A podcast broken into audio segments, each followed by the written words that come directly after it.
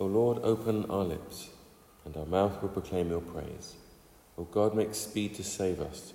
O Lord, make haste to help us. Glory to the Father, and to the Son, and to the Holy Spirit, as it was in the beginning, is now, and shall be forever. Amen. Praise the Lord. The Lord's name be praised. The reading is from Psalm 19, verses 1 to 10. The heavens are telling the glory of God, and the firmament proclaims his handiwork. One day pours out its song to another, and one night unfolds knowledge to another. They have neither speech nor language, and their voices are not heard. Yet their sound has gone out into all lands, and their words to the ends of the world.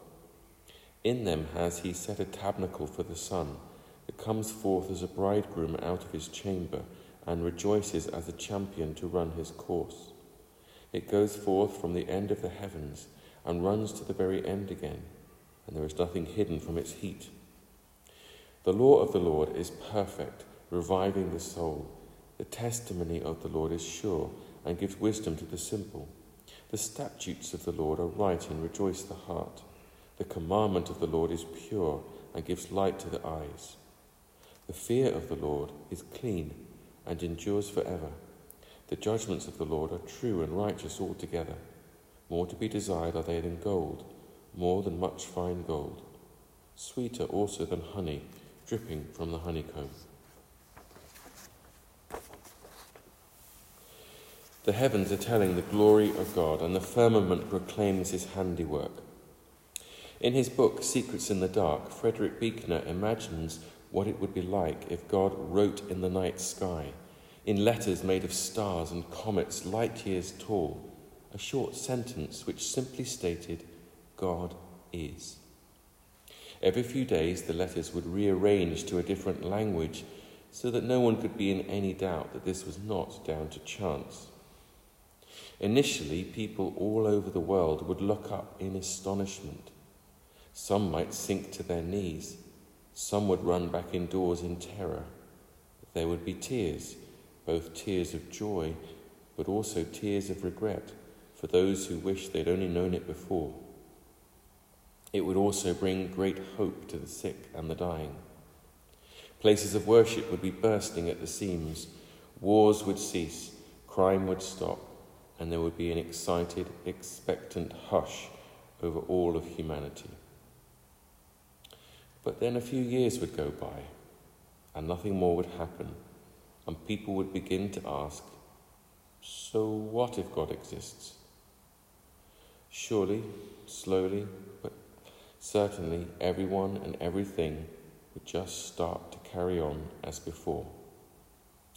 People would be frustrated that God was up there and not down here where he was needed in the muck and misery and marvel of the world. The miracle people want is not a celestial light show, though any clear sky will give us that anyway. The heavens do indeed declare the glory of God.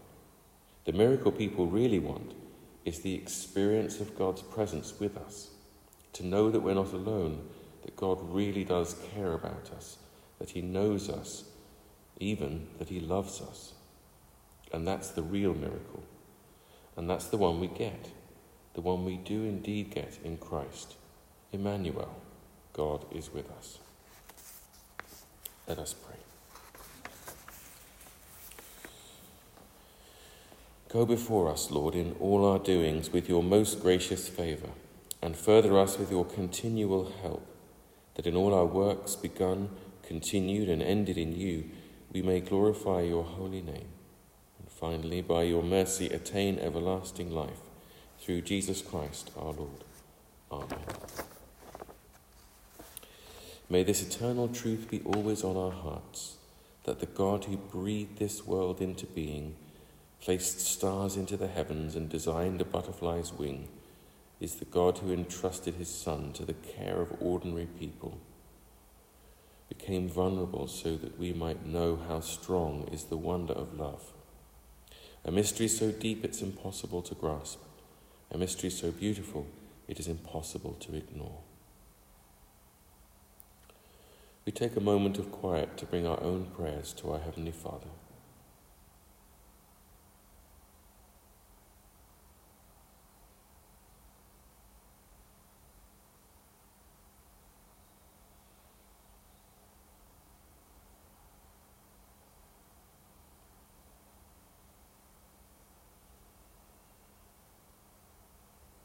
And we close with the words of the grace.